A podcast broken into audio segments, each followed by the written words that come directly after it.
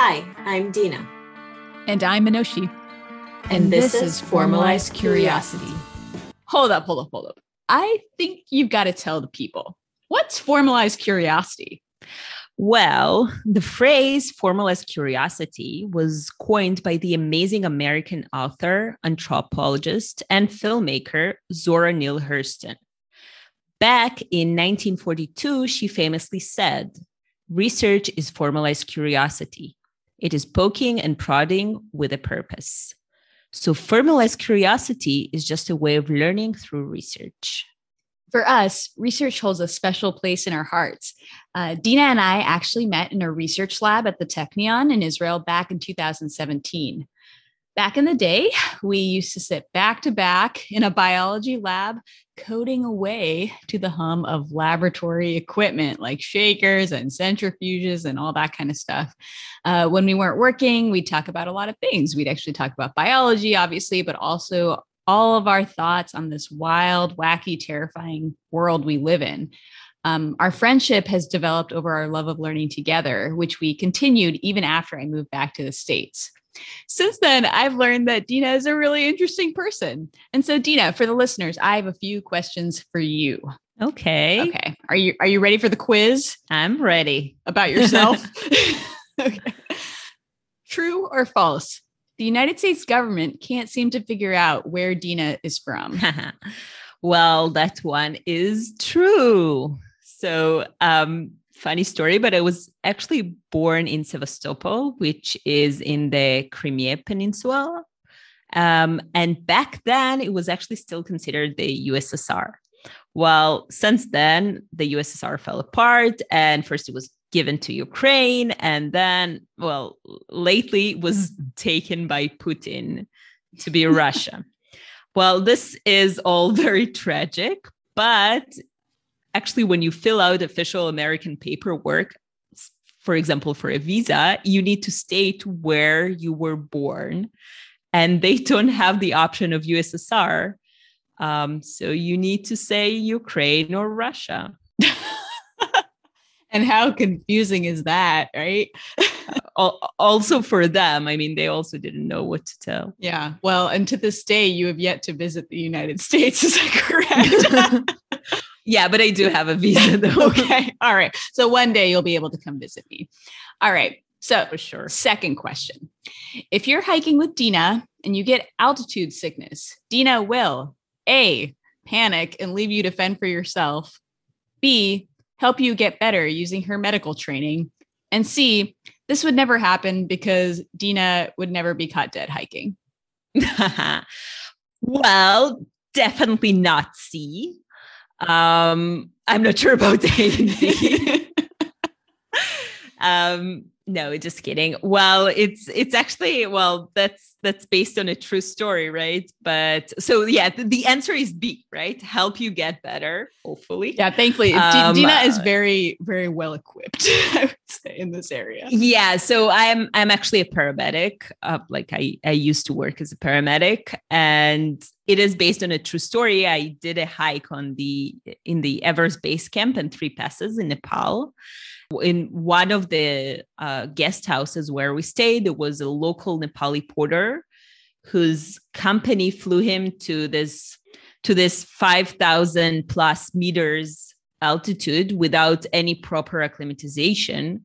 So he had uh, an altitude sickness and we actually treated him and helped to get him down like to a lower altitude in order for him to get better and he is better now. Yeah wow.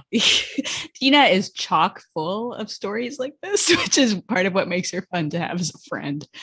Okay number three where will you find dina on the weekends? A scaling a rock face b buying secondhand furniture or c attending an indie music festival? Well if I could, all three answers were true. Um, I love climbing and I love music festivals. And I actually also really enjoy buying secondhand, not just furniture, but secondhand in general. Unfortunately, in Israel, in weekends, most shops and stuff like that are closed, including secondhand. So yeah, I guess secondhand is reserved for middle of the week. But the other two I can do in the weekends. Yes, and she does frequently. All right, and the final question for you. Which of the following are among Dina's superpowers? A, finding meaning in huge amounts of data. B, planning international travel around COVID 19 restrictions. Or C, holding a handstand for over 30 seconds. Oh, I wish it was C. Unfortunately, I cannot hold it for such a long time, but I am practicing. Um, I am a data scientist, so I guess a hopefully I can find meaning in in different data sets. Um, she's being modest. She she's very good at it. um, and regarding B, well, we did uh, this amazing trip a few months ago, which included Nepal, Maldives, and Bulgaria. And just let me tell you that the combination of the three wasn't planned ahead. I guess like COVID 19 had a lot to do with us changing destinations, but it ended up being amazing. well, Manoshi, I think your turn is now. So I've also learned that Manoshi has many sides to her, uh, of which she only shows some. So, for example, Manoshi, is it true that you can read faster than you can run? Wow, I don't even know how to answer that question in part because I guess comparing running and reading speeds is just not quantitatively possible. But I will say that um, uh, I I do read pretty quickly. Um, there back in the day, there were a few years where I read over a hundred books a year, which was um, I don't know. I guess that's impressive to some. That's very impressive.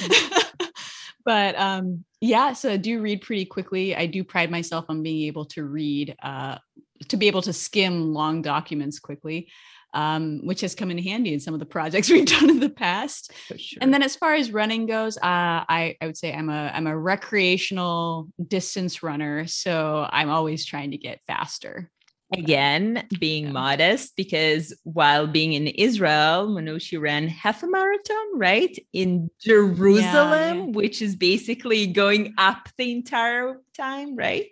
Yeah. Yeah. Those those hills were terrible. Um, yeah. And then I also did a half marathon by the Dead Sea. right, really right. Cool. Amazing. Um, Israel has some fantastic landscapes for running. Yeah, that's that's really nice, though I don't run. I've also learned that Manoshi has a really interesting meaning to her name. So, Manoshi, would you care to tell the listeners more about it? Yes, of course. Um, so, I was born uh, in a in a city not too far from Chicago, but my parents are of Indian origin, specifically of uh, Bengali origin. So uh, my grandparents are uh, they were from Bangladesh and then immigrated to India after the partition. And then my both of my parents were born in India slash Bangladesh. And so um, Manoshi is actually pronounced Manashi, although no one actually says it that way. And Manashi is a name of Bengali origin that means someone you've always dreamed of. So, um, whoa yeah it uh it creates a, a, difficult standard to live up to but i think it also it's, it's a nice it's a nice meaning really nice. I mean like compare it to mine which was a character in the bible with a very tragic story. I think it's much nicer to be called Ooh. the way you are called that's that's really romantic even. Yeah. That's right. Yeah. I will say my my parents had a very particular bent towards names with these types of meanings because especially um, Indian names often tend to be related to um, specific gods, and um, my parents are more or less non-religious, and so. Well, yeah. Manoshi, last question. Um, so, okay, can you rate the following topics according to your interest level in them, and maybe give us a sentence of why? So, one, sustainability. Two, people. Three, politics four, microbes, five, fashion, and six, enormous pumpkins. Um, all right, I'll start with the the thing, the one that I'm that I care about the least, which is fashion. And I would say that there's a reason that this is an audio podcast and doesn't include video because probably people would be appalled at what I'm wearing. Um, and that's okay. I don't really care very much. Um, let's see with regards to enormous pumpkins that's a fairly recent interest of mine. Um, I, I went recently to a, a cool enormous pumpkin competition uh, in half moon bay. So i live in northern california. And um, i saw a number of pumpkins that were over 2000 pounds which is uh, insane. That's that's crazy. Um, i saw the pictures. That that's crazy. yeah. Yeah. They required a forklift and seven seven sort of strong guys to help to help lift it up onto onto the stage. All right. My um my more long-standing interests I would say are microbes, politics and sustainability and those kind of all go together. Um, for me climate change is one of the most important problems of our generation and I have long been fascinated by how we can use um, our knowledge of microbes, particularly bacteria and their metabolic functions, in order to develop new technologies to, for sustainability and, and climate change. Um, but I'm also interested in sort of politically um, why it is that we aren't moving faster than we are on climate change. And so, um, yeah, I would say for me, those interests all go together and they are very high up on my list. But for me, frankly, my number one fascination in life, I believe, is people. um, I love talking with people. I love hearing their stories. Um, I love learning about history and how people have thought about things in the past, how we're currently thinking about things, and how we might think about things in the future. So, um, yeah, that's that's my number one, and I think that that's something that we explore a lot on this podcast as well. That's true, and and I think you're a really good listener. Oh, thank you.